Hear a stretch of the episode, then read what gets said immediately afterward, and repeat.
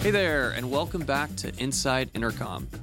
This week, we're continuing our growth series, where we'll be picking the minds of practitioners at some of this generation's fastest growing and most successful software companies. Already, we've been joined by folks like Slack's head of growth marketing, Rachel Hepworth, and Eventbrite VP, Brian Rothenberg. These are guests that have started growth teams from the ground up, and hopefully, in these chats, we'll expose frameworks and philosophies that can be applied back to growing your own business. Up this week is Gina Gotthilf, until recently, Gina was the VP of Growth and Marketing at Duolingo, the most downloaded education app in the world. In her five years there, Gina took Duolingo from 3 million users to more than 200 million. And these aren't just signups who've gone dark. Duolingo users complete a whopping 7 billion lessons each month.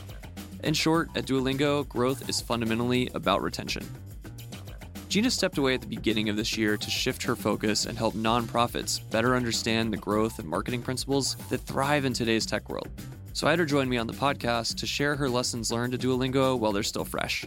We cover how gaming principles influenced her team's growth experiments. We're going to give like a little three minute presentation each person in our next meeting about what we thought was effective in this game. Like, oh, look at how they onboard people. Like, oh, look at this like metric system for points. Look at how you have this this set of coins, but you also have this other type of points and how you earn them and how one influences the other. So we were constantly talking about game mechanics. Her most successful retention tactics over the years. There are just certain things like the streak or, or the notifications that have a high leverage in the sense that if you mess with them, you'll see big numbers up or big numbers down.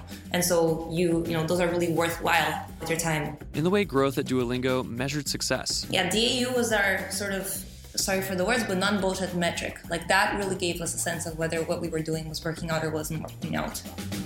If you like what you hear and want to make sure you don't miss any of our future interviews, either in this growth series or our regular chats about product management, design, marketing, and more, just subscribe to our show. You can catch us on Spotify, iTunes, Overcast, and all the rest. Just search for Inside Intercom. Now, let's get into this week's chat, where I'm joined on the line by Gina Gotthilf.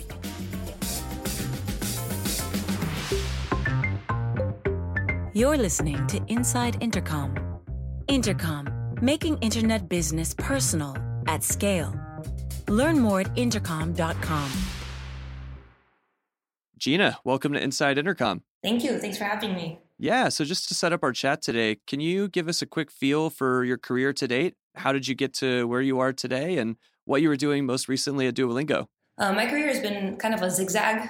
I definitely didn't have like a goal and I went after it and now here I am. I studied philosophy and neuroscience in school. I ended up, what I most wanted to do was to work for a nonprofit after school, but I also wanted to pay rent in New York. So those two things were not really compatible at the time. And I also needed a visa to stay in the US. So there were, you know, there were a number of reasons that I just couldn't go to, into whatever I wanted. So I ended up going into marketing. And that was definitely not what I wanted to do, but it's what I've been doing ever since. And it's been pretty awesome. So I worked at some agencies in New York, then I went back to Brazil. Tumblr asked me to help them grow in, in Brazil and other Latin American countries. So I, I led their growth there. And that's kind of how I got into growth, even though it wasn't called growth. It was just like, hey, help us get users with right. no money. Thanks.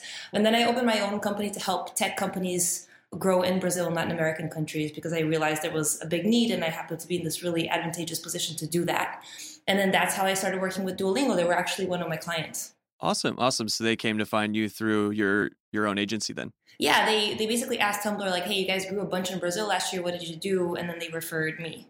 Awesome. And so your first role at Duolingo, didn't you start with PR? Is that right?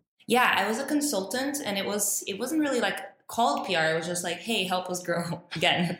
I just ended up resorting to PR a lot because it just, you know, it's something I could reach out to on my own. I didn't have to touch product. It didn't require any money. And I really felt like there was a cool story to tell, which is similar to what I did with Tumblr. And it really worked out in terms of getting new users. And I ended up doing that all over the world. What was that transition like of going from this sort of more classical marketing background to working more with designers and engineers. Did you did you find that difficult, or were there pieces of your background that actually helped make that an easier, more fluid transition? Yeah, you know, nobody ever asked me that, and I think it's such a good question because it was really difficult. First, because when you're in marketing in a tech company, you're not taken very seriously. The product people, like engineers, designers, they kind of view marketing as this kind of like side thing that's not really necessary. If you build something cool, people will come anyway. And you're just there like having lunches with people and doing whatever other things that you're doing nobody knows. So to to be in charge and to have people who were engineers and designers report to me was very intimidating to me because I wanted them to know that I was very serious and that I, I was you know intelligent and I and I knew a bunch and I could help get things done rather than just you know a clueless marketer, which is what I thought they thought about me. Mm-hmm. Um, also, the skills are very different because when you're managing people in marketing or PR, you kind of get what they're doing or you have a lot of expertise in what they're doing. When you're managing someone in a completely different field, like engineers and designers or product managers or you know analytics people you, you don't have experience doing what they do and so they're better than you at that thing. Those were a lot of challenges that i had to face early on but i do think that because i come from a communications background that helped me in ways that nobody really foresaw. For example i think I was really good at getting engineers to talk to me and kind of tell me what was going on, what was undermined, what, what, what were difficulties they were facing, what kinds of projects they were interested in, and you know they weren't used to really talking about themselves all that much. And getting designers to sort of speak with, talk to engineers, and understand each other. I think that that part really benefited from the fact that I came from a communications background. Do you think this is part of a larger trend of, of marketing and product roles blending, or are you more the exception to the rule there, you think? I think it's a trend. I, I don't know if it's a trend that's here to stay. Mm-hmm. I think it's definitely a trend where, you know, certainly suddenly marketers are being asked to sort of do product like things and before we were completely kept separate like church and state.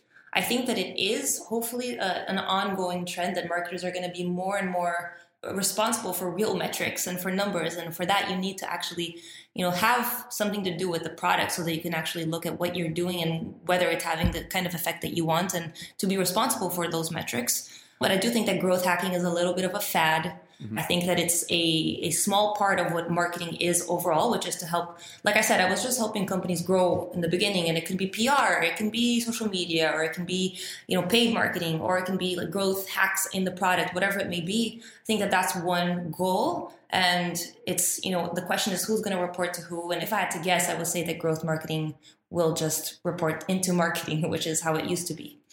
Well, you mentioned metrics there, and metrics were I think you certainly listed as your your deity at Duolingo, where you and your team had a, a ton of success. I know one thing a lot of people are always curious about with startups is how they got their first users. And Duolingo, I think very famously, one of the founders gave a TED talk that resulted in the first couple hundred thousand users. So very lucky from that standpoint. But I'm curious, when you arrived, how many users did you have at that time? I know that you were able to take it to more than 200 million eventually when I started, there were 3 million users. And looking back, you know, well, at the time I didn't even know what that was. 3 million seemed like a lot. You know, now Duolingo has 300 million users. So mm-hmm. that's crazy. But we were very lucky to have those 3 million, especially because I think that so many startups struggle with like that very beginning. Like, how do you find your first few users? And yes, our founder is this guy called Luis von Ahn, and he's the guy who invented the CAPTCHA you know those things uh-huh. that you type on the internet to prove that you're like not a bot? Know them all too well. Yeah everyone hates it but it you know served a huge utility in the internet all over the world and then he ended up selling two companies to google and he won a MacArthur genius grant and gave a ted talk and so through that ted talk he was able to talk about his new project duolingo and we got a lot of our first users that way. The reason why that helped so much is not only because it gained traction but because we were able to a b test very early on which is something that I think a lot of smaller startups struggle with. So yeah, I was not responsible for three to 300 million, but I definitely helped. yeah, no, that makes total sense. And I think another thing that sort of should be stated to those that don't know the Duolingo story well is that you also never did paid advertising. So what were some of those early A/B tests that stick with you? What what stands out the most is just something that either because it did well or it sent you down a crazy path or it was just memorable? So, you know, in the beginning, I was, like you said, PR. I was doing sort of communications related things, partnerships. I would travel all over the world to launch Duolingo, like to Japan, China, India, Korea, Turkey, like all these places that I had never even been to. I only became sort of head of growth, which is head of this product team that was A B testing stuff in the last two years of my time at Duolingo. So there were definitely a lot of A/B tests that were done before my time that can be credited with a lot of our growth too. But I can definitely mention some of them and some of the ones that I did in my team, mm-hmm. if that's okay. Yeah, that's great. So here I would say are our most successful A/B tests. First, letting people sign up after checking Duolingo out. It seems like kind of a no brainer when I say it this way, but the thing is that when you're looking at your funnel, you normally want to get as many people as you possibly can to convert or to do whatever it is that you want them to do. So if you're sending people to duolingo.com or getting people to download Duolingo, you're like, okay, well, that's when I have the most eyeballs on this. I want to get people to sign up right now because then I can email them later. And so, you know, I don't want to lose any of these people. Um, but turns out that we, you know, by letting people actually use Duolingo a little bit without signing up, which is something that was hard for us to do because we wanted to get them to sign up. Right. We got a much better conversion rate at the end, and we tested a bunch. That was actually a blend of things done before my time and during my time. Basically, we tested a lot of different variations, like First, not making people sign up until a very later period. Then asking them to sign up one time or two times or three times and letting them dismiss the message. What we had when I when I started the growth team was basically you did a lesson and then it said do you want to save your progress or discard your progress and like discard your progress was a big red button mm-hmm. and so we were like, what if people are clicking on this red button because it's red and not because they wanted to discard their progress? And then they discarded it. Now there was no reason for them to continue, and now we lost that user. So that was huge. Just making people see this thing that says, hey, you want to sign up? No, do it later. Do it later until finally we say, now you have to sign up. That was super successful.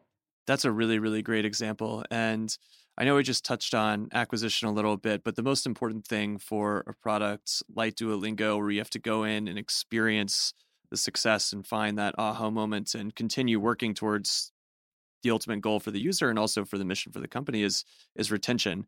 And I know that you all use daily active users as your sort of north star metric. But what were some of the sort supporting metrics behind that number? What were you guys monitoring most closely when it came to retention?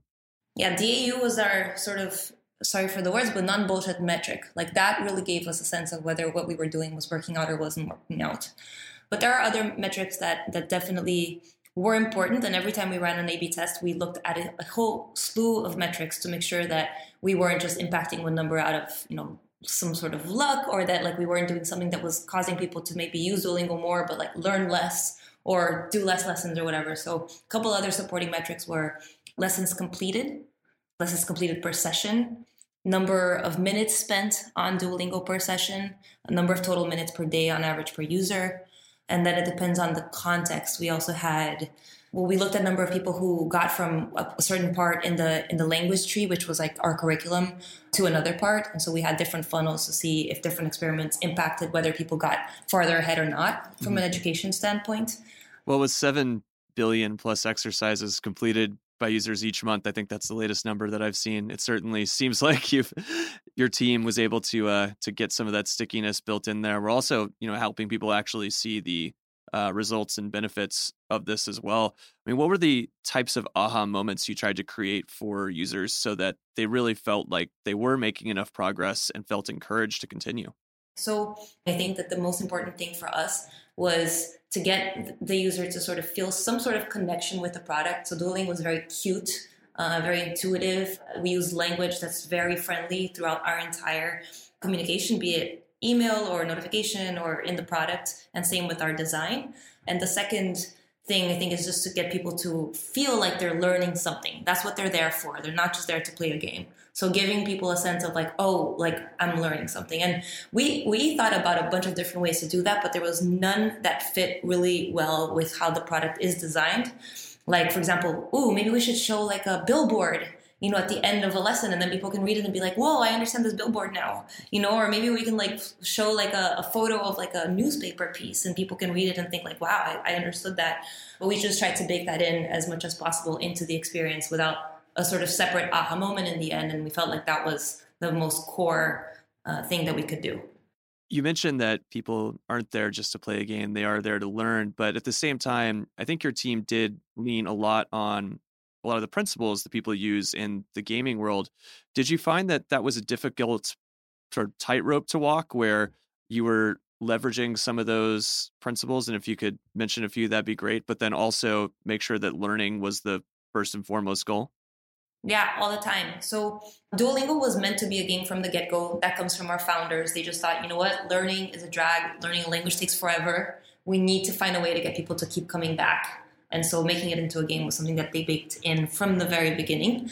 But uh, a lot of what my team did as part of the growth team, and also I know that they're continuing to do this, is to, we, we would basically you know, do things like assign games to different members of the team and say like, okay, this week you're going to play this game, like top grossing games or top downloaded games, and you're going to play that game, and then we're going to give like a little three minute presentation each person in our next meeting about what we thought was effective in this game. Like, oh, look at how they onboard people. Like, oh, look at this like metric system for points. Look at how you have this this set of coins, but you also have this other type of points and how you earn them and how one influences the other. So we were constantly talking about game mechanics and applying them to Duolingo with the goal of getting people to stay interested in learning a language and kind of automatically almost like a habit go back to duolingo whenever they were kind of bored instead of to, to a normal game on their phone. It was as you said a, a, fine line. So we had you know our team was the growth team. We were just trying to get more users and users to stick around. There's a separate team that was a learning team and the learning team is extremely important to duolingo. In, this year in particular i know that there's a lot of stuff happening in learning but it was important to have it that way. And we also had a separate team that was a monetization team. So having those three metrics sort of separate and having you know teams advocate for each one of them was really important because it was you know we could have just made a product that was super easy and fun and people would play more of and stick around for more and like whatever buy more things but not learn anything at the end because if it's easy it's more motivating, but you're not learning. If it's harder, you might be learning more, but then you might also give up more easily because it's frustrating. And we didn't want to make something that was just there to entertain or to whatever, make money and, and get users and then be the next thing that everyone forgot, you know, a year later. So we definitely had to have these hard conversations. And sometimes one team won, sometimes another team won. Like there are things, there are A/B tests we launched that like hurt uh, monetization, for example, or there are A/B tests that the monetization team launched that hurt our retention. And same goes with learning. Although we, I would say that we prioritize learning above all at Duolingo. So that was a little, it was a harder battle if you wanted to fight against the learning people. Just before we continue with today's episode, I wanted to let you know about Offscript. It's a new series of candid conversations with Intercom leadership all about the extraordinary AI driven transformation we're currently experiencing. Episode 1 is on our YouTube channel right now. Here's a teaser of what you can expect. I don't want to come across as overly dramatic, but for every single tech company, this is an adapt or die moment. It's inevitable that all businesses are going to go AI first. It's just a matter of time. In this post AI world, new companies will rise, old companies will fall. Of course, some of these new companies will flame out. Some old companies will pivot successfully too. I don't think any of us could see a world where this wasn't going to be one of the biggest changes in the customer service landscape ever. The world we care about is customer service, and it's so patently obvious that the old way will be quickly obsolete. We're racing hard to build a future which will result in better experiences and results for customers and businesses too. It's not just a product change, it's a mindset change. Let's make space to talk about all of this. We have so much we want to share. We want to explore these ideas in the open. We want to provoke new ones in you. We want to learn from your reaction. You just click the kind of like big stupid go button, right? And see what happens. Welcome to Offscript. That's all to come on Offscript. The first episode is out now. You can watch it on Intercom's YouTube channel, and we'll bring you audio versions of the episodes right here. Now, back to today's episode. So, one experiment that I was really interested to ask you about because it's one of the most well known things about Duolingo. You hear people taking a lot of pride in it, or also they just simply don't want to lose it is is the streak that you built of continuing the lessons every day. Can you walk me through what the experiments were that you ran for that and how you landed on it as being such a successful strategy? So the streak preceded my time. That I don't know actually who came up with that, but it's something that's used a lot in games. You know, when when you do something several days in a row, you can keep a streak. We ran a lot of experiments with that, even in my time, quote unquote, because we realized that just introducing this concept of the streak really helped with retention massively. Like basically, hey, if you use Duolingo several days in a row, you can see this number going up, and then the minute, the day that you forget to use it, that date, that number turns to zero, and you have to start again. That was super effective because people just, you know, they don't like, they have loss aversion, and they, when you're building your streak, you feel like you're investing into the app and you're building something that you don't, you don't want to lose. In my team, we took that and just experimented with a bunch of different things like making it harder to lose your streak or giving you more of a chance to, to earn back your streak by doing some exercises. Eventually it became a monetization thing where like you if you lose your streak on one day, you can pay like a fee and then you can like kind of repair it.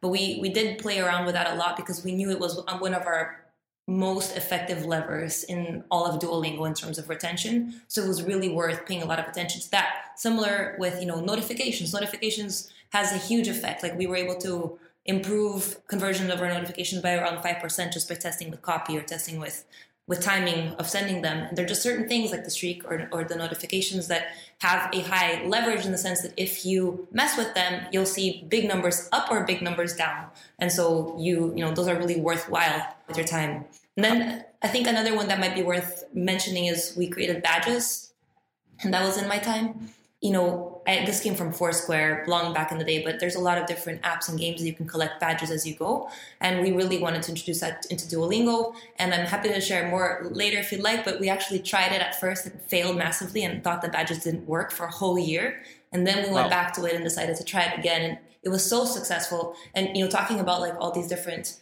drawbacks to other metrics that, I was mentioning before. This was one case where this helped retention, it helped monetization, it helped learning, helped everything because we could just tell people, do this for a badge and we can get them to do all kinds of stuff.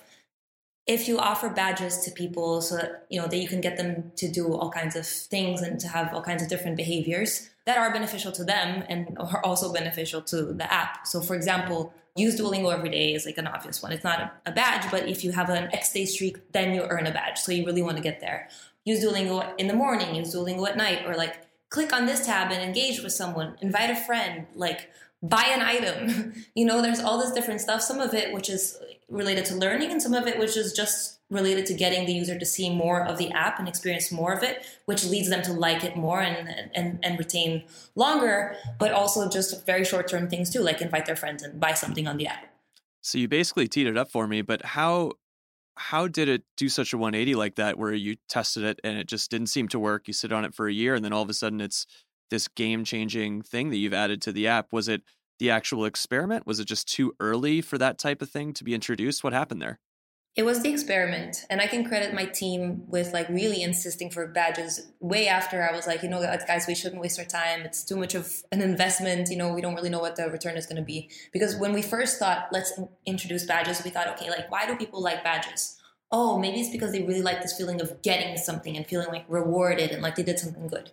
So we decided to replicate that. You know, we would often come up with the minimum viable tests for things. So, like, instead of creating an entire badge system, what's the simplest thing we can do to test whether that's going to have an effect or not? And if it has an effect, then we can go and build an entire badge system. It's going to take us months.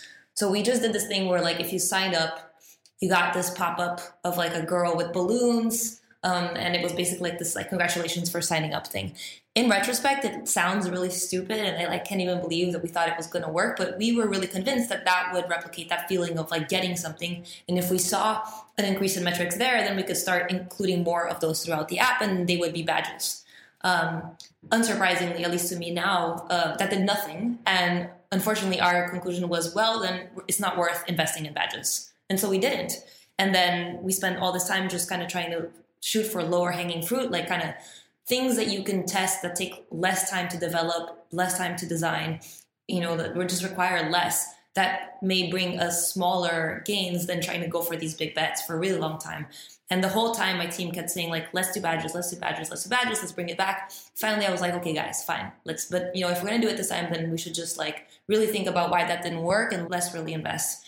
Um, so we took all, I don't know if it was like two or three months to fully design and implement badges. It seems simple, but like, where do they live on the app? You know, where do people see them? Like, how, when do they get triggered? When do you receive them? How many of them are there? Are there going to be tiers? Can your friends see them? You know, like there's so many different things. There's so many layers to the badges that it took us a really long time.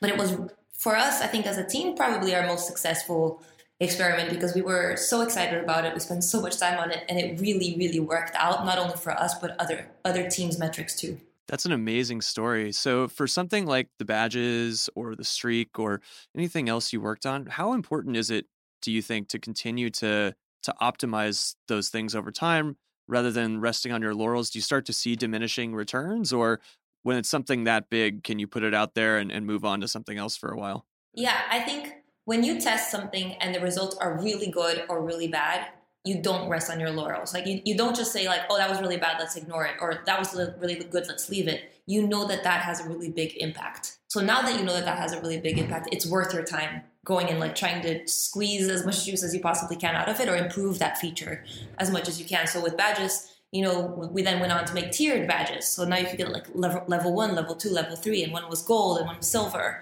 And to introduce other types of badges with other types of behaviors. And of course, other teams were all like, hey, can you can you do a badge for like getting people to do this? You know, because they wanted their metric to be helped by badges and stuff like that. Same with streaks. We spent a long time thinking about how can what can we do with streaks and how can we make this experience even better because we know it matters to people. If you try something and you get like a whatever, a really tiny percent change, then great. That you know, if it's statistically significant and it's like worth the engineering costs and sort of like the the code debts that's going into that, then you launch it, but you don't go back and keep trying and trying because you already know that it's not super impactful. Awesome, makes total sense.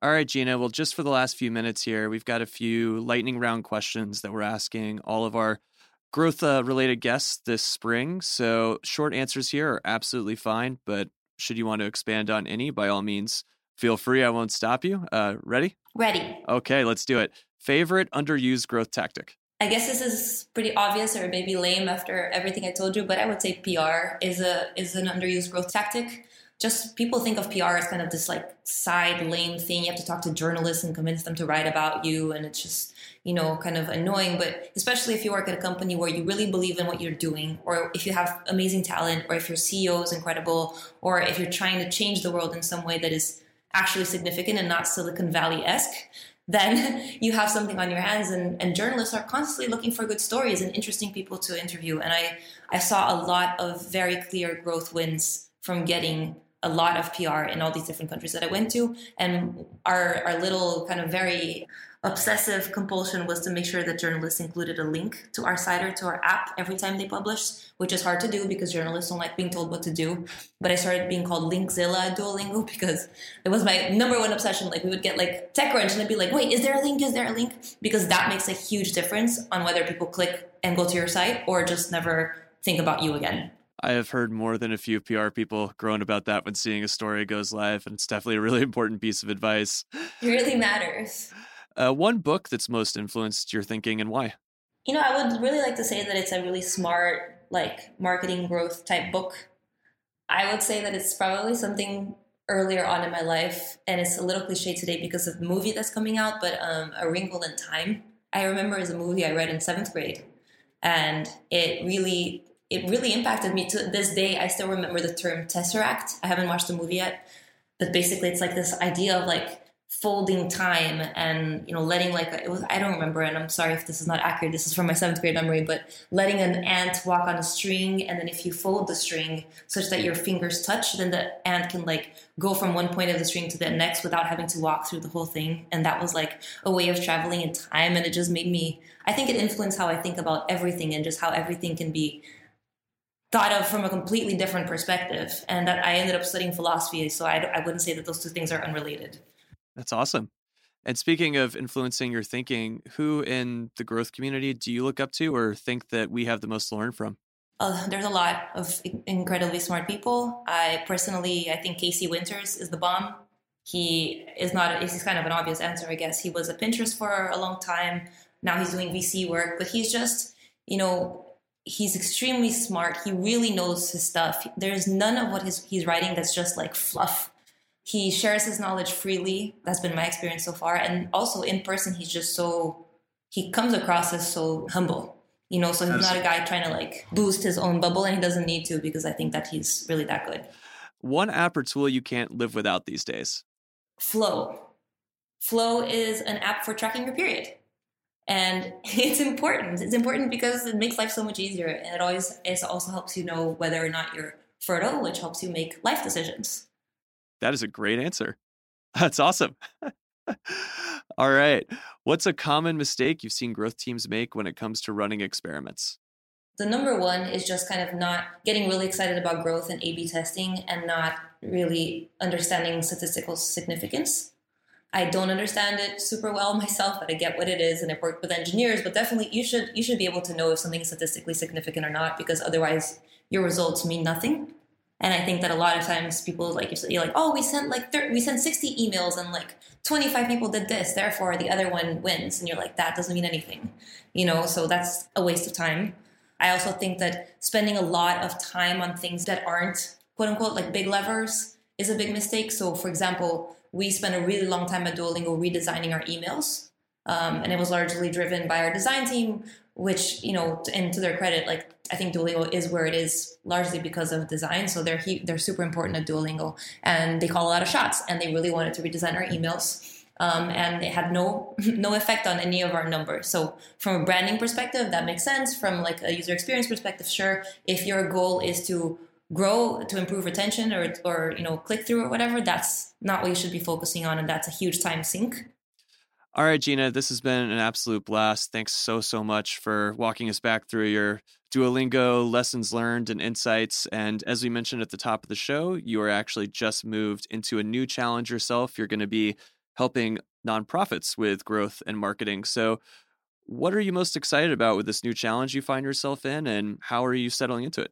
You know, leaving Duolingo was super hard. I was there for five years, and I, I feel like it's a very big part of my identity today. Like, you know, people recognize me as like Gina from Duolingo because I've given talks and all that. So it was a very difficult decision to make. But I'm really excited because I've always wanted to work with nonprofits. And I think that one of the things that they often lack is an understanding around sort of like marketing and growth and tech and that kind of thing because they're really focused on making an impact. So They're not focused so much on like telling the story or making sure that like their conversion rates for donations are super high.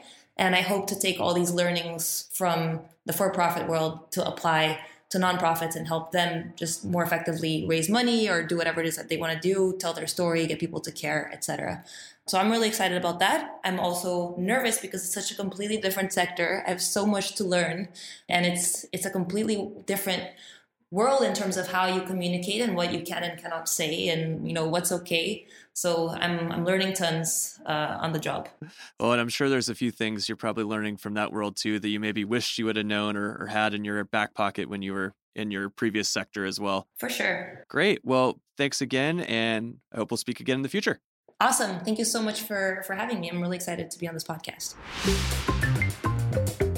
You've been listening to the inside intercom podcast for more episodes, visit soundcloud.com slash intercom. If you'd like to subscribe, search for Inside Intercom in iTunes or Stitcher. And for even more great content, check out blog.intercom.com.